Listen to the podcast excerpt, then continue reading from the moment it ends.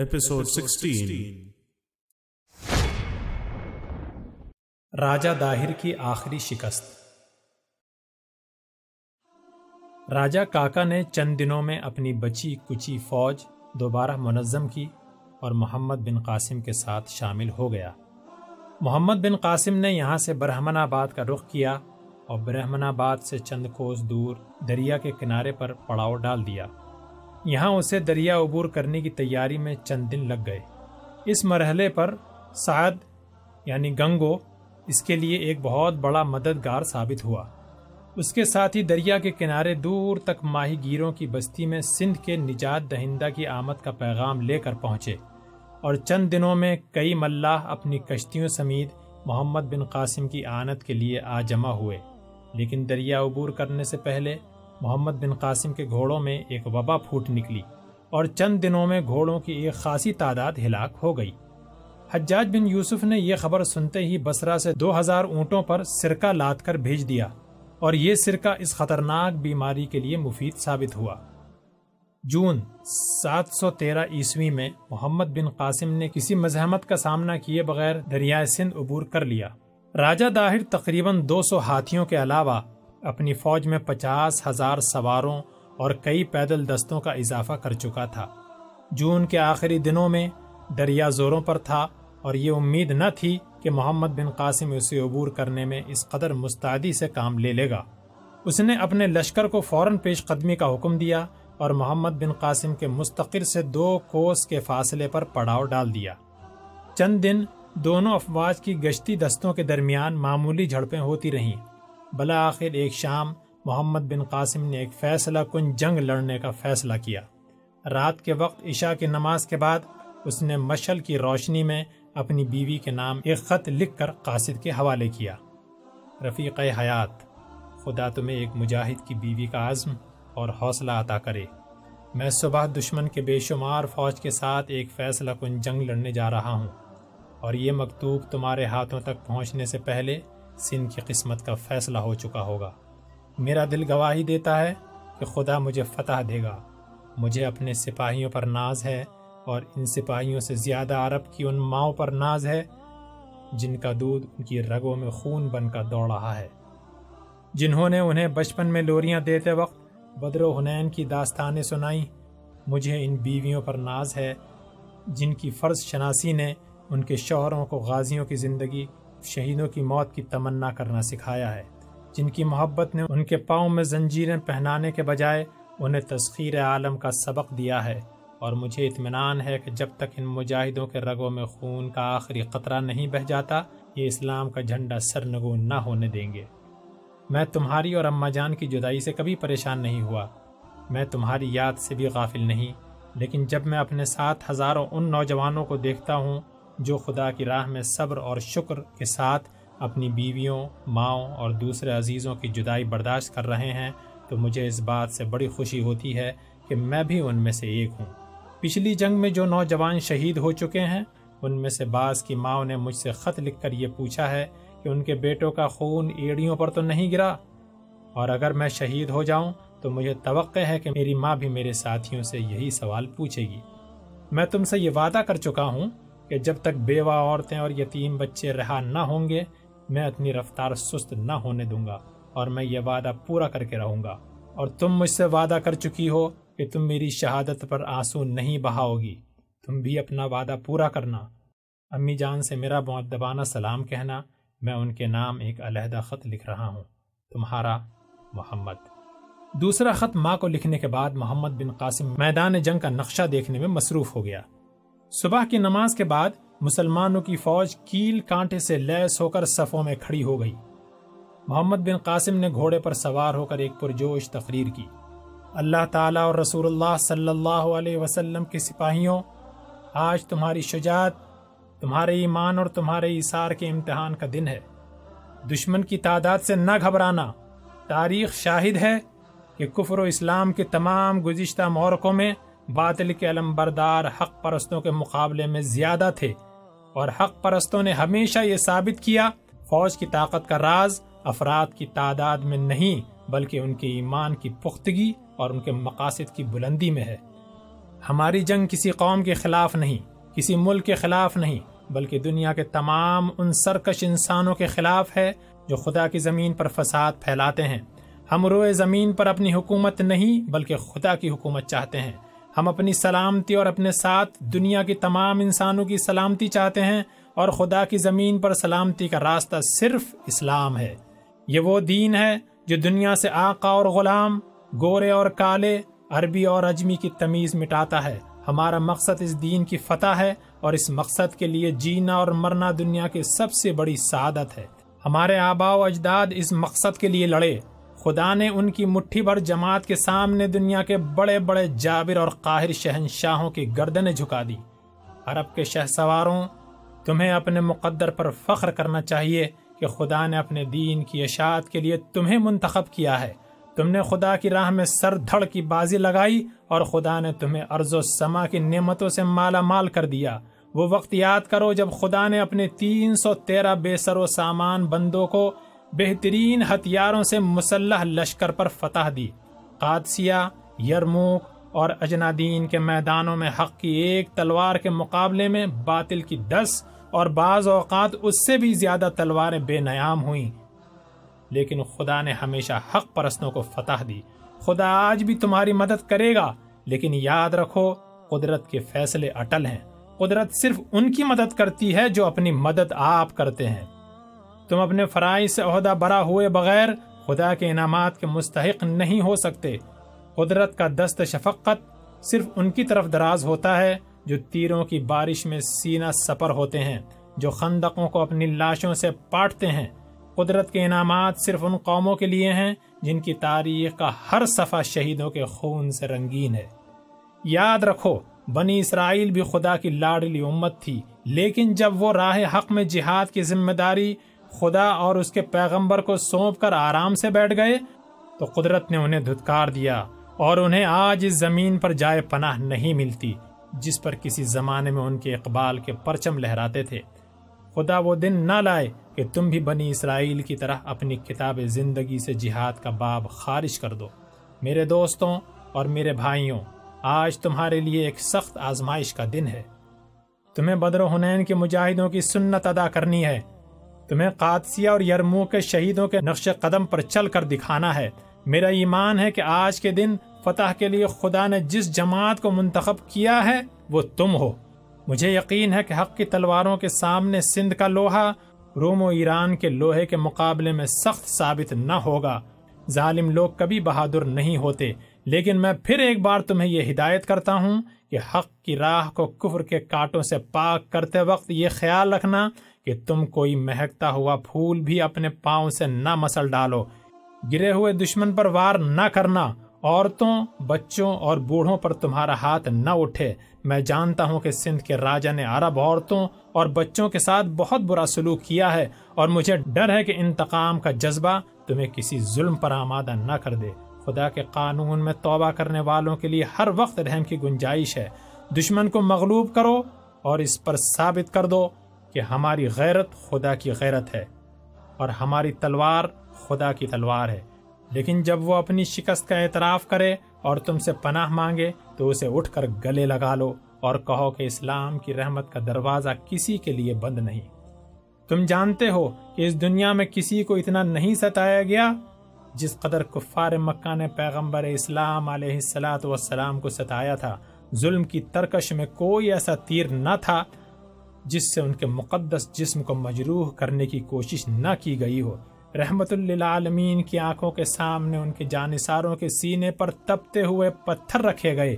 اور جب آپ صلی اللہ علیہ وسلم نے ہجرت کی تو ظالموں نے آپ کا پیچھا نہ چھوڑا۔ مدینے کی جنگوں میں آپ کے کئی جانسار شہید ہوئے۔ لیکن فتح مکہ کے بعد اپنے دشمنوں کے ساتھ جو سلوک حضور پر نور صلی اللہ علیہ وسلم نے کیا اس کی مثال دنیا کی تاریخ میں نہیں ملتی۔ اور یہ اسی نیک سلوک کا نتیجہ تھا کہ آپ صلی اللہ علیہ وسلم کے بدترین دشمن آپ کے بہترین جانصار بن گئے۔ آج ترکستان اور افریقہ میں ہر اس ملک کے باشندے جو کسی زمانے میں ہمارے خلاف نبرد آزما ہوئے تھے، اسلام کی فتح کے لیے ہمارے دوش بدوش لڑ رہے ہیں۔ یہ کون کہہ سکتا ہے؟ کہ یہ سندھ، بلکہ یہ سارا ہندوستان، کسی دن ایران، شام اور مصر کی طرح دین حق کی فتح کے لیے ہمارا ساتھ نہیں دے گا۔ میرے دوستوں، آج تمہاری منزل برہمن آباد ہے۔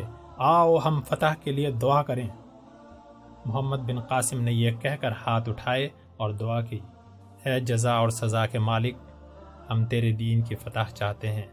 ہمیں اپنے اسلاف کا جذبہ عطا کر۔ رب العالمین حشر کے دن ہماری ماؤں کو شرمسار نہ کرنا، ہمیں غازیوں کی زندگی اور شہیدوں کی موت عطا کر۔ شام تک سندھ کی فوج، راجہ داہر کے علاوہ تیس ہزار لاشیں میدان میں چھوڑ کر پسپا ہو چکی تھی۔ فوج کے وہ دستے جنہیں تیسرے پہر ہی اپنی شکست کا یقین ہو چکا تھا ارور کا رخ کر چکے تھے۔ باقی فوج نے راجہ داہر کے قتل ہو جانے پر ہمت ہار دی اور برہمن آباد کا رخ کیا۔ مسلمان کچھ دیر کا تعقب کرنے کے بعد کیمپ کی طرف لوٹ آئے۔ اس جنگ میں مسلمان زخمیوں اور شہیدوں کی تعداد ساڑھے تین ہزار کے قریب تھی۔ سپاہی زخمیوں کو میدان سے اٹھا اٹھا کر قطاروں میں لٹا رہے تھے اور محمد بن قاسم جراحوں کی جماعت کے ساتھ ان کی مرہم پٹی میں مصروف تھا۔ زبیر ایک زخمی کو پیٹ پر اٹھائے ہوئے محمد بن قاسم کے قریب پہنچا اور اسے زمین پر لٹاتے ہوئے محمد بن قاسم سے مخاطب ہوا۔ آپ ذرا اسے دیکھ لیں۔ یہ بہت بری طرح زخمی ہوا ہے۔ محمد بن قاسم نے جلدی سے اٹھ کر زخمی کے قریب پہنچتے ہوئے کہا، کون؟ سعد؟ سعد کا چہرہ خون سے رنگا ہوا تھا۔ محمد بن قاسم نے کپڑے سے اس کا منہ پوچھنے کی کوشش کی، لیکن اس نے محمد بن قاسم کا ہاتھ پکڑ کر اپنے ہوٹوں پر ایک ہلکی سی مسکراہٹ لاتے ہوئے کہا، اب اس کی ضرورت نہیں، میں صرف آخری بار آپ کو دیکھنا چاہتا تھا۔ زبیر اور محمد بن قاسم نے ادھر ادھر دیکھا خالد چند قدم کے فاصلے پر زخمیوں کو پانی پلا رہا تھا۔ زبیر نے اسے آواز دی اور وہ بھاگتا ہوا سعد کے پاس پہنچا۔ چچا، تم؟ اس کی زبان سے بے اختیار نکلا۔ سعد نے اپنا ہاتھ اس کی طرف بڑھا دیا اور خالد اسے دونوں ہاتھوں میں تھام کر بیٹھ گیا۔ سعد نے کہا، مجھے اب موت کا ڈر نہیں، لیکن میں بہت گناہ گار ہوں۔ کیا آپ کو یقین ہے کہ خدا مجھے معاف کر دے گا؟ محمد بن قاسم نے کہا، شہیدوں کا خون ان کے تمام گناہ دھو دیتا ہے۔ سعد نے خالد کی طرف دیکھا اور نحیف آواز میں کہا، بیٹا، زہرہ کا خیال رکھنا۔ اور زبیر، تمہیں ناہید کے متعلق کچھ کہنے کی ضرورت نہیں سمجھتا۔ تھوڑی دیر تک اس نے یکے بعد دیگرے ان دونوں کی طرف دیکھا اور محمد بن قاسم کے چہرے پر نگاہیں گاڑ دیں۔ اس کی آنکھوں کی چمک مان پڑ گئی۔ سعد نے چند اکھڑے ہوئے سانس لینے کے بعد خالد اور محمد بن قاسم کے ہاتھ چھوڑ دیے۔ اتنی دیر میں سعد کے چند اور رفیق بھی اس کے گرد جمع ہو چکے تھے۔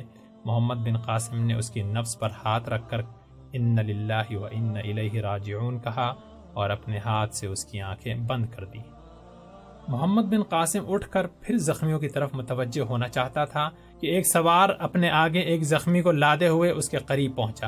محمد بن قاسم نے اسے دیکھتے ہی سوال کیا، بھیم سنگھ، تم یہ کون ہے؟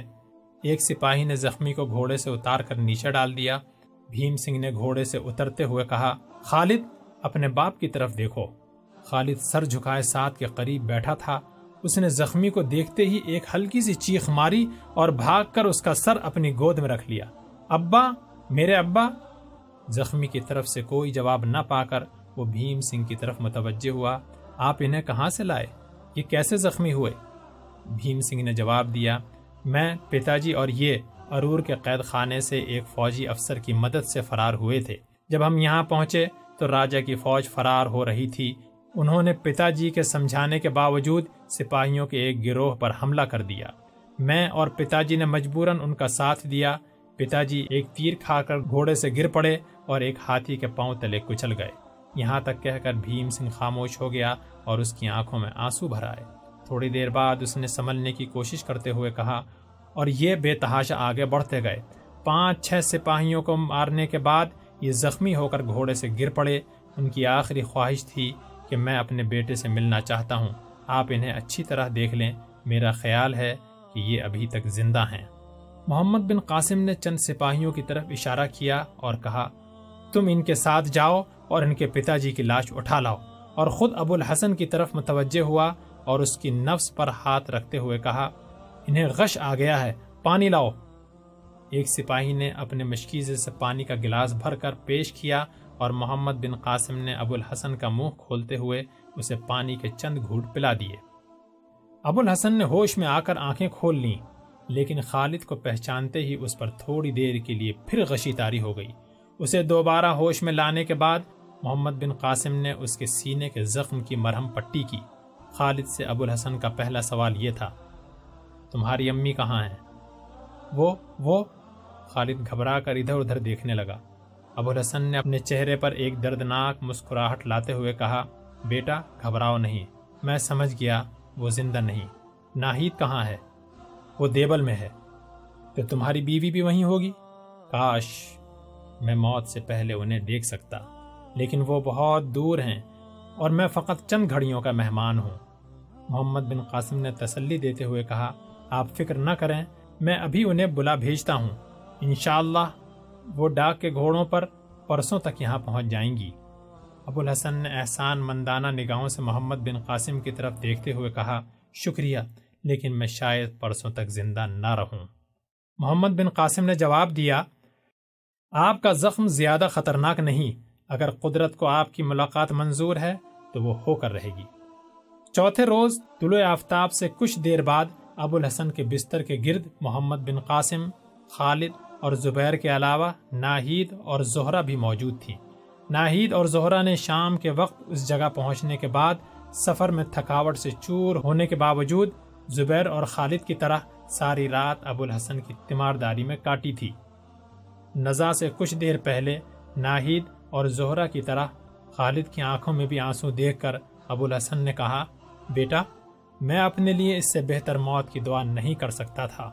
موت پر آنسو بہانا دنیا کی ایک رسم ہے، لیکن شہادت کی موت کے لیے اس رسم کو پورا کرنا شہادت کا مذاق اڑانا ہے۔ اس طرح جب ڈبائی ہوئی آنکھوں سے میری طرف نہ دیکھو، مجھے آنسو سے نفرت ہے۔ زندگی کی کٹھن منزل میں ایک مسلمان کی پونجی آنسو نہیں، خون ہے۔ خالد نے آنسو پوچھ ڈالے۔ اور کہا، ابا جان مجھے معاف کر دیجیے۔ دوپہر کے وقت ابو الحسن نے دائی اجل کو لبیک کہا۔ برہمن آباد سے ارور تک۔ برہمن آباد پہنچ کر جے سنگھ نے چاروں طرف ہر کارے دوڑائے۔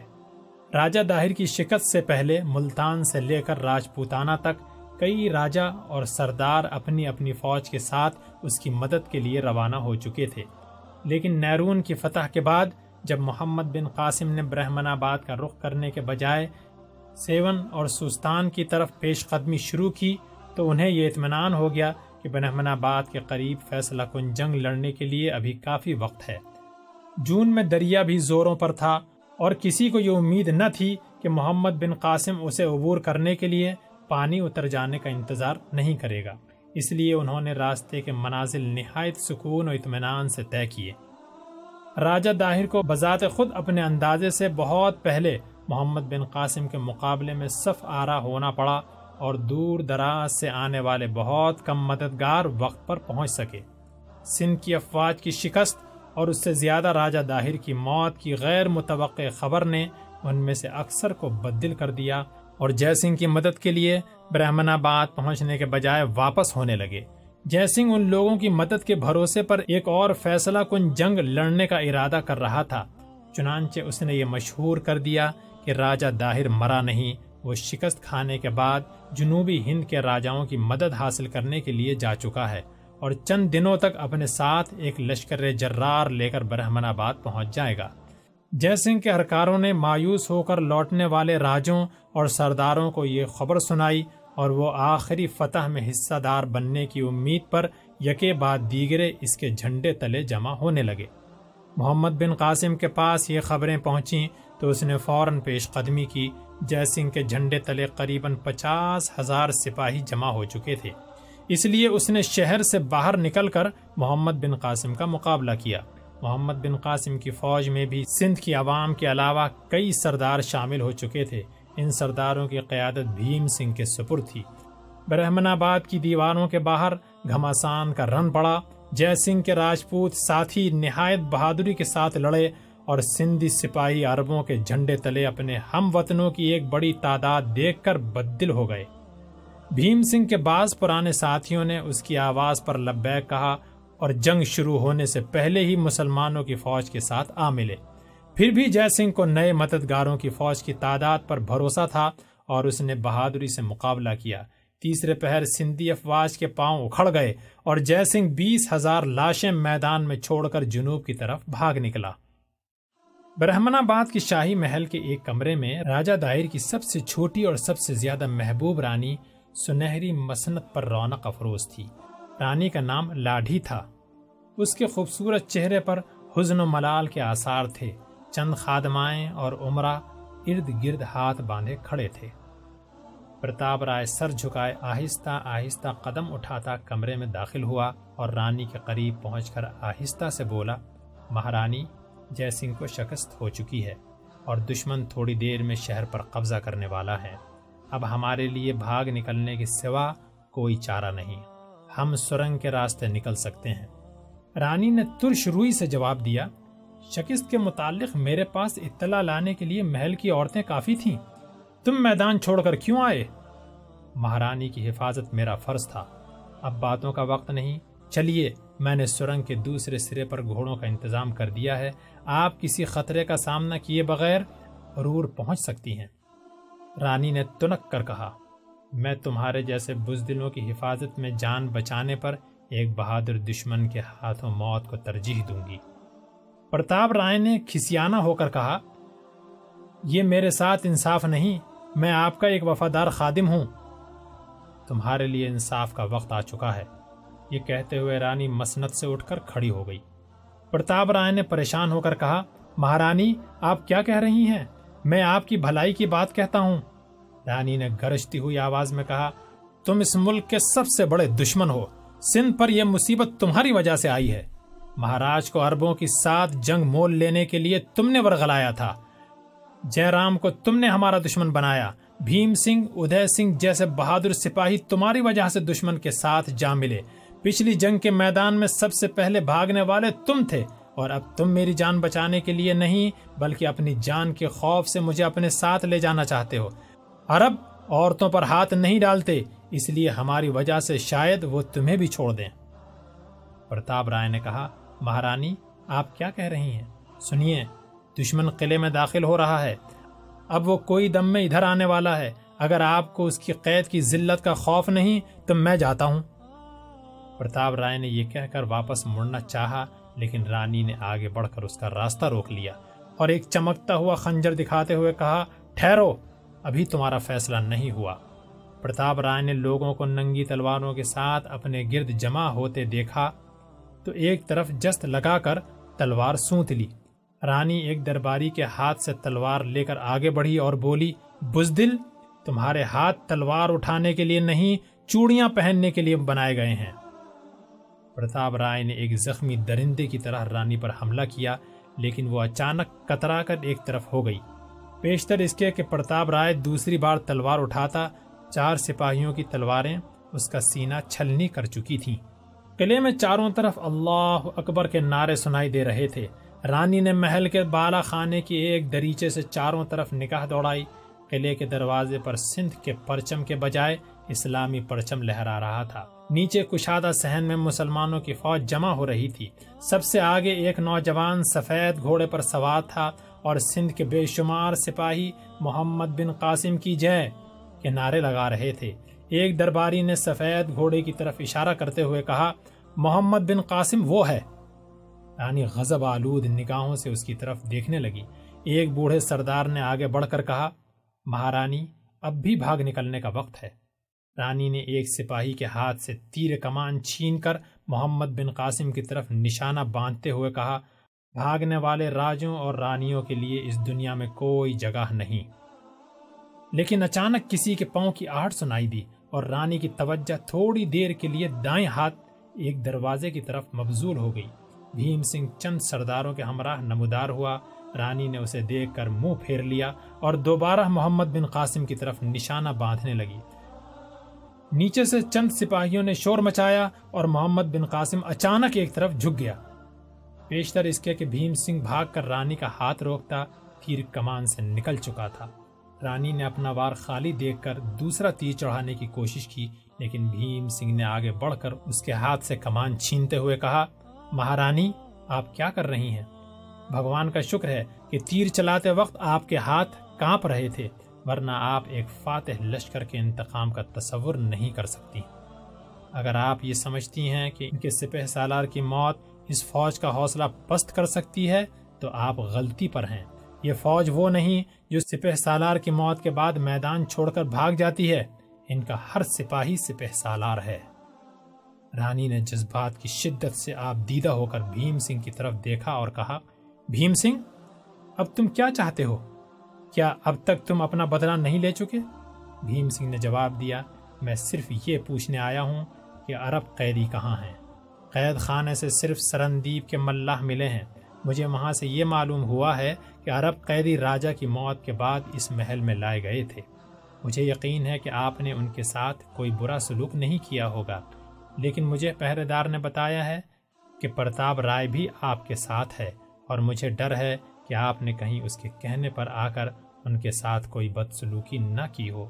رانی نے کہا، فرض کرو اگر میں نے کوئی بدسلوکی کی ہو تو؟ مسلمان عورتوں پر ہاتھ نہیں اٹھاتے۔ لیکن پرتاب رائے کو وہ شاید قابل معافی نہ سمجھیں۔ رانی نے کہا، اگر میں نے اپنے حکم سے انہیں قتل کروا دیا ہو تو؟ بھیم سنگھ نے چوک کر جواب دیا، تو میں یہ سمجھوں گا کہ سندھ کو ابھی اور برے دن دیکھنے ہیں، لیکن مجھے آپ سے یہ امید نہیں۔ میں محمد بن قاسم کو بتا چکا ہوں کہ آپ نے ہمیشہ قیدیوں کے متعلق مہاراج اور پرتاب رائے کے خطرناک ارادوں کی مخالفت کی ہے، اور وہ اس کے لیے آپ کے احسان مند ہیں۔ رانی نے کچھ سوچ کر کہا، اگر میں ان قیدیوں کو دشمن کے حوالے کر دوں تو وہ یہاں سے واپس چلا جائے گا؟ بھیم سنگھ نے جواب دیا، فاتح لشکر کو کوئی شرط ماننے کے لیے مجبور نہیں کیا جا سکتا۔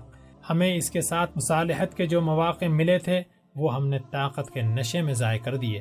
اور اب وہ اپنی فتوحات کے سیلاب کو ہندوستان کی آخری سرحد تک لے جانا چاہتے ہیں۔ تمہیں یقین ہے کہ وہ ارور پر حملہ کریں گے؟ ہاں وہ شاید دو چار دن کے اندر اندر ہی ارور کی طرف پیش قدمی کر دیں۔ اور میں اس لیے بھی آپ کے پاس حاضر ہوا ہوں کہ ارور کی حفاظت راجکمار ففی کر رہا ہے اور آپ شاید یہ پسند نہ کریں کہ وہ مسلمانوں کے گھوڑوں کی سموں کے نیچے کچلا جائے۔ قیدیوں کو محمد بن قاسم کے حوالے کر کے آپ اس کی جا بخشی کروا سکتی ہیں۔ اس کے پاس جس قدر سپاہی ہوں گے اس سے زیادہ سپاہی اب محمد بن قاسم کی فوج میں سندھ سے شامل ہو چکے ہیں۔ راجکمار جس قدر بہادر ہے، اسی قدر نا تجربہ کار ہے۔ وہ عربوں کے مقابلہ نہیں کر سکتا۔ اس کی جان صرف اسی صورت میں بچ سکتی ہے کہ وہ ہتھیار ڈال دے۔ رانی نے پھر تھوڑی دیر تجبسب کے بعد کہا، میں نے سنا ہے کہ عربوں کو دولت کا بہت لالچ ہے۔ اگر وہ واپس جانے پر رضامند ہوں، تو میں انہیں برہمن آباد کے علاوہ عرور کا خزانہ بھی دے سکتی ہوں۔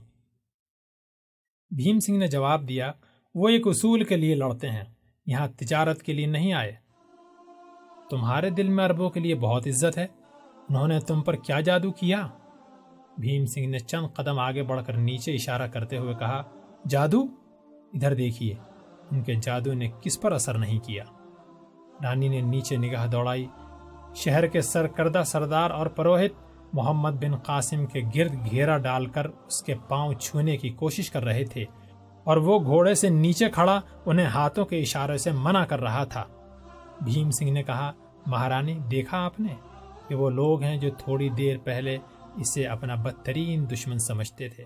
جب اس نے ہمارے ملک پر حملہ کیا تھا، اس کے پاس کل دس بارہ ہزار سپاہی تھے اور اب ہمارے اپنے ملک سے تیس چالیس ہزار کے لگ بھگ سپاہی اس کی فوج میں شامل ہو چکے ہیں۔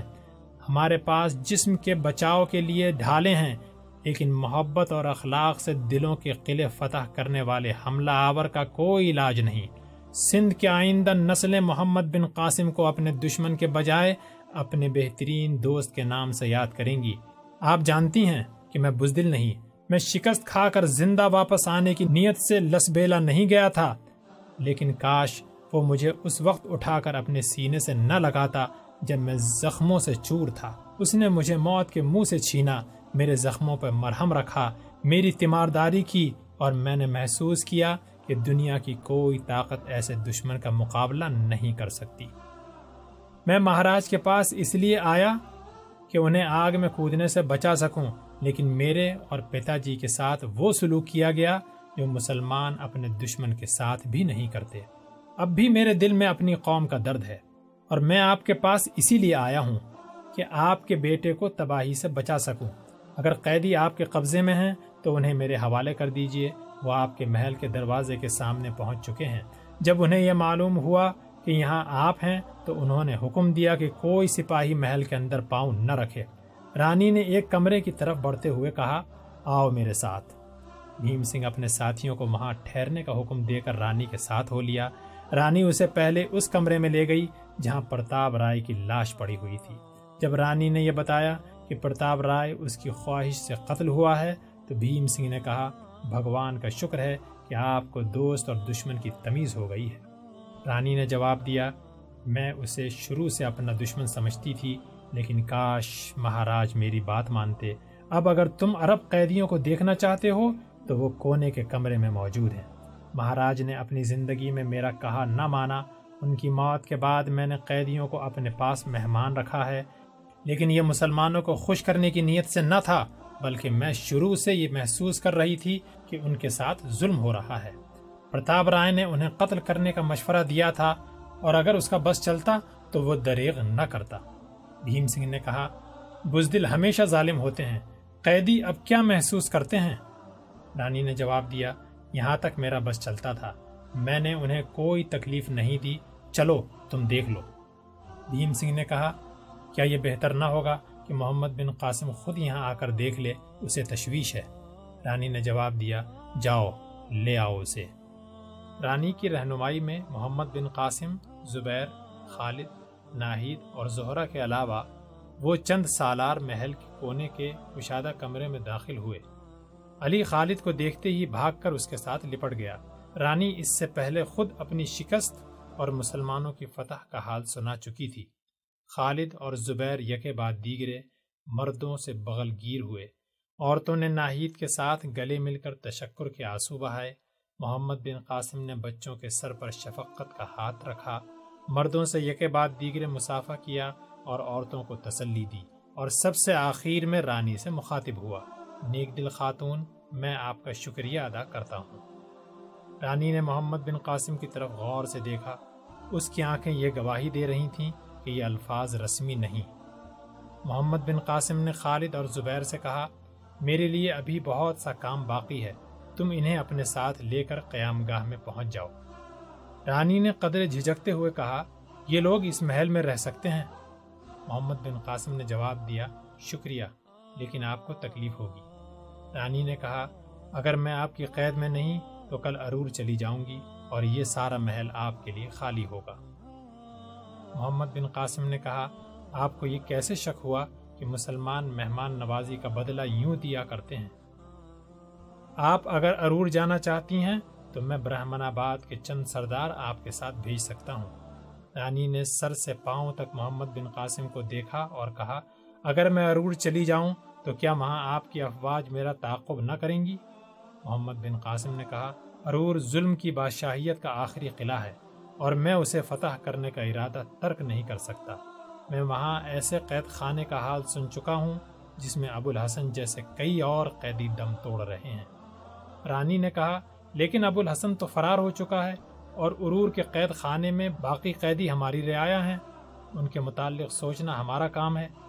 اگر آپ کا قانون ہمارے قانون سے اچھا ہے، تو اسے اپنے ملک میں چلائیے، ہمیں اپنے حال پر چھوڑ دیجیے عربوں کے ساتھ بدسلوکی کی ہمیں کافی سے زیادہ سزا مل چکی ہے۔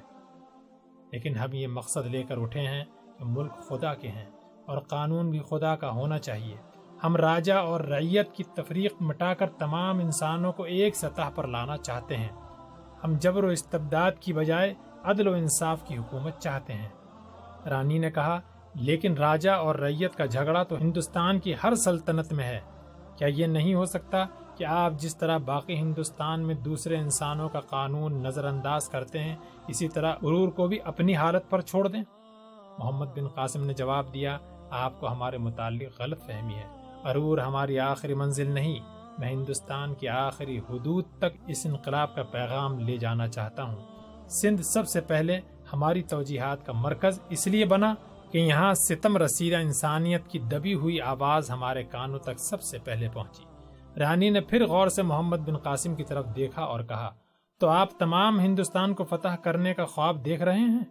ہاں میں تمام ہندوستان پر اسلام کی فتح چاہتا ہوں اور یہ ایک خواب نہیں۔ رانی نے کہا، یونان سے سکندر بھی یہی ارادے لے کر آیا تھا اور آپ اس سے عمر میں بہت چھوٹے ہیں، لیکن سکندر بادشاہوں کے مقابلے میں شہنشاہ بن کر آیا تھا۔ اس کا مقصد لوگوں کو بادشاہوں کی غلامی سے آزادی دلانا نہ تھا، بلکہ انہیں اپنا غلام بنانا تھا۔ میں خدا کی زمین پر انسانوں کی بادشاہیت سے منکر ہوں۔ اسے اپنی طاقت پر بھروسہ تھا، مجھے خدا کی رحمت پر بھروسہ ہے۔ اسے انسانوں کی مدد کا بھروسہ تھا، مجھے اللہ کی مدد کا بھروسہ ہے۔ اس کی سب سے بڑی شکست یہ تھی کہ اس کے اپنے سپاہی اس سے بگڑ گئے۔ اور میری سب سے بڑی کامیابی یہ ہے کہ جو کل میرے دشمن تھے، آج میرے ساتھی ہیں۔ اور یہ میری فتح نہیں، اسلام کی صداقت کی فتح ہے۔ رانی نے مایوس ہو کر کہا، تو اس کا مطلب یہ ہے کہ آپ عرور پر ضرور حملہ کریں گے۔ یہ میرا فرض ہے۔ رانی نے ملتجی ہو کر کہا، مجھے معلوم ہے کہ برہمن آباد اور ارور کے درمیان کوئی ایسی خندق نہیں جس سے آپ پاٹ نہ سکیں۔ لیکن اگر آپ مجھے کسی نیک سلوک کی مستحق سمجھتے ہیں، تو میرے بیٹے پر رحم کریں۔ وہ آپ کا آخری دم تک ساتھ دے گا۔ آپ مجھے عرور جا کر اسے سمجھانے کا موقع دیں۔ اسے جے سنگھ نے یقین دلایا ہے کہ مہاراج مرے نہیں، زندہ ہیں، میں اسے یہ بتانا چاہتی ہوں کہ اب مقابلے سے کوئی فائدہ نہیں۔ لیکن آپ کو یہ وعدہ کرنا ہوگا کہ ہتھیار ڈالنے کے بعد آپ اس سے کوئی بدسلوکی نہیں کریں گے۔ اور میرا ایک ہی بیٹا ہے۔ اگر آپ کو اس کا سندھ میں رہنا ناگوار ہو تو میں اسے کہیں دور لے جاؤں گی۔ محمد بن قاسم نے کہا میں وعدہ کرتا ہوں کہ اس کے ساتھ کوئی بدسلوکی نہ ہوگی، بلکہ حق کے مقابلے میں باطل کے علم برداری سے دستکش ہو جانے کے بعد ہم اسے قابل احترام سمجھیں گے۔ آپ کب جانا چاہتی ہیں؟ میں علیہ صبح روانہ ہو جاؤں گی۔ سندھ کی دارالحکومت اگرچہ عرور تھا، لیکن برہمن آباد کی سیاسی اور فوجی اہمیت اس سے کہیں زیادہ تھی۔ آبادی کے لحاظ سے بھی یہ شہر سندھ کا سب سے بڑا شہر تھا۔ فتح کے بعد محمد بن قاسم نے جو خطوط حجاج بن یوسف اور خلیفہ ولید کو بھیجے، ان میں اس نے لکھا کہ سندھ میں قوت مدافعت عملی طور پر ختم ہو چکی ہے۔ عرور کے متعلق مجھے یقین ہے کہ وہاں کی افواج لڑے بغیر ہتھیار ڈال دے گی۔ اور اگر انہوں نے مزاحمت بھی کی، تو یہ معرکہ سندھ کے باقی معرکوں کے مقابلے میں نہایت غیر اہم ہوگا۔ سندھ کا آخری اور غالباً مضبوط ترین شہر ملتان ہے۔ اور اس کی مذہبی تقدیس کو مد نظر رکھتے ہوئے شاید پنجاب کے بعض راجہ بھی ملتان کے سندھ حاکم کا ساتھ دیں، لیکن مجھے خدا کی مدد پر بھروسہ ہے۔ برہمن آباد کی فتح سے پہلے محمد بن قاسم کو حجاج بن یوسف کی ہدایت موصول ہو چکی تھی کہ وہ دشمن کی بیجا ناز برداری نہ کرے۔ لیکن محمد بن قاسم نے ان خطوط کے جواب میں اس بات کی وضاحت کی کہ سندھ کے باشندے ترکستان اور اسپین کے باشندوں سے بہت مختلف ہیں۔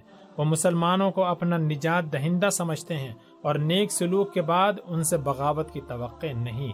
اس کا سب سے بڑا ثبوت یہ ہے کہ کل تک جو سپاہی ہمارے خلاف شمشیر بکف تھے، آج ہمارے دوش بدوش لڑ رہے ہیں۔ رانی لاڑھی برہمن آباد کے چند سرداروں کی معیت میں ارور پہنچی۔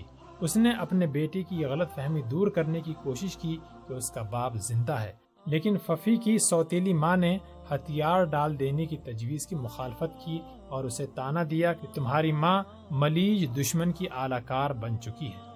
اس کے ساتھ ہی شہر کے پروہت نے یہ بھی مشہور کر دیا کہ رانی لاڑھی مسلمان سپہ سالار سے ہم کلام ہو کر اپنا دھرم بھرشٹ کر چکی ہے۔ مختلف زبانوں کی حاشی آرائی کے ساتھ یہ خبر شہر میں آگ کی طرح پھیل گئی۔ عرور کے چند عہدے دار پرتاب رائے کے رشتہ دار تھے۔ ان میں سے ایک نے پرتاب رائے کے قتل کا انتقام لینے کے لیے بھرے دربار میں یہ کہہ دیا کہ رانی نے محمد بن قاسم کی خوشنودی حاصل کرنے کے لیے پرتاپ کو قتل کیا ہے۔ ان تمام واقعات نے ففی کو اپنی ماں کے خلاف غضبناک کر دیا اور اس نے لاڑھی رانی سے کہا کاش تم میری ماں نہ ہوتی۔ رانی کو اپنے اکلوتے بیٹے سے یہ توقع نہ تھی۔ یہ الفاظ ایک نشتر کی طرح اس کے سینے میں اتر گئے۔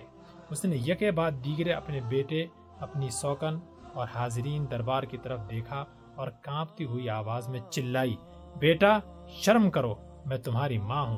اگر ان لوگوں کی مدد سے مجھے تمہاری کامیابی کی ذرا بھی امید ہوتی، تو میں تمہیں بسرا تک دشمن کا تعقب کرنے کا مشورہ دیتی۔ لیکن یہ لوگ کمینے بھی ہیں اور بزدل بھی۔ جو تمہارے باپ کے ساتھ وفا نہ کر سکے، وہ تمہارے ساتھ وفا نہیں کریں گے۔ جو دشمن لاکھوں سپاہیوں کو شکست دے چکا ہے اس کے سامنے تمہارے دس بیس ہزار سپاہی نہیں ٹھہر سکتے۔ سندھ کی آدھی فوج اس کے ساتھ مل چکی ہے۔ میں اپنی آنکھوں سے اس سے زیادہ غیور سرداروں کو مسلمانوں کی سپہ سالار کے پاؤں پر ہاتھ رکھتے دیکھ چکی ہوں۔ تمہاری خیر اسی میں ہے کہ تم ہار مان لو، ورنہ یاد رکھو یہ لوگ عین موقع پر تمہیں دھوکہ دے دیں گے۔ اس وقت زیادہ جوش وہ دکھا رہے ہیں جنہیں ابھی تک دشمن کے سامنے آنے کا موقع نہیں ملا۔ ففی نے جوش میں آ کر کہا، ماتا، خاموش رہو۔ میرے ساتھ ہی مرتے دم تک میرا ساتھ دیں گے۔ تو بیٹا، یاد رکھو، اس جنگ میں انہیں موت کے سوا کچھ حاصل نہ ہوگا۔ ایک ماہ کے بعد، محمد بن قاسم برہمن آباد کے انتظامات سے فارغ ہو کر عرور کی طرف پیش قدمی کر رہا تھا۔ ففی کو یہ معلوم ہوا کہ مرتے دم تک اس کا ساتھ دینے کا دعویٰ کرنے والے سرداروں کے متعلق رانی کا اندازہ صحیح تھا۔ محمد بن قاسم کی فوج نے ابھی نصف راستہ طے کیا تھا کہ ایک صبح ففی کو معلوم ہوا کہ اس کے چند سردار پانچ ہزار سپاہیوں کے ہمراہ راتوں رات شہر چھوڑ کر بھاگ گئے ہیں۔ جب محمد بن قاسم کی فوج عرور سے فقط ایک منزل کے فاصلے پر تھی، عرور سے اور تین ہزار سپاہی رات کے وقت شہر کے دروازے بند پا کر سیڑھیوں کی مدد سے فصیل سے اتر گئے۔ ففی کا دل ٹوٹ گیا۔ اور اس نے رہی صحیح فوج کے ساتھ راہ فرار اختیار کی۔ محمد بن قاسم نے ایک نو مسلم سندھی سردار کو شہر کا حاکم مقرر کیا اور چند دن کی تیاری کے بعد ملتان کی طرف پیش قدمی کی۔ محمد بن قاسم۔ پیشکش رہبر team. Team. Team. Team. Team.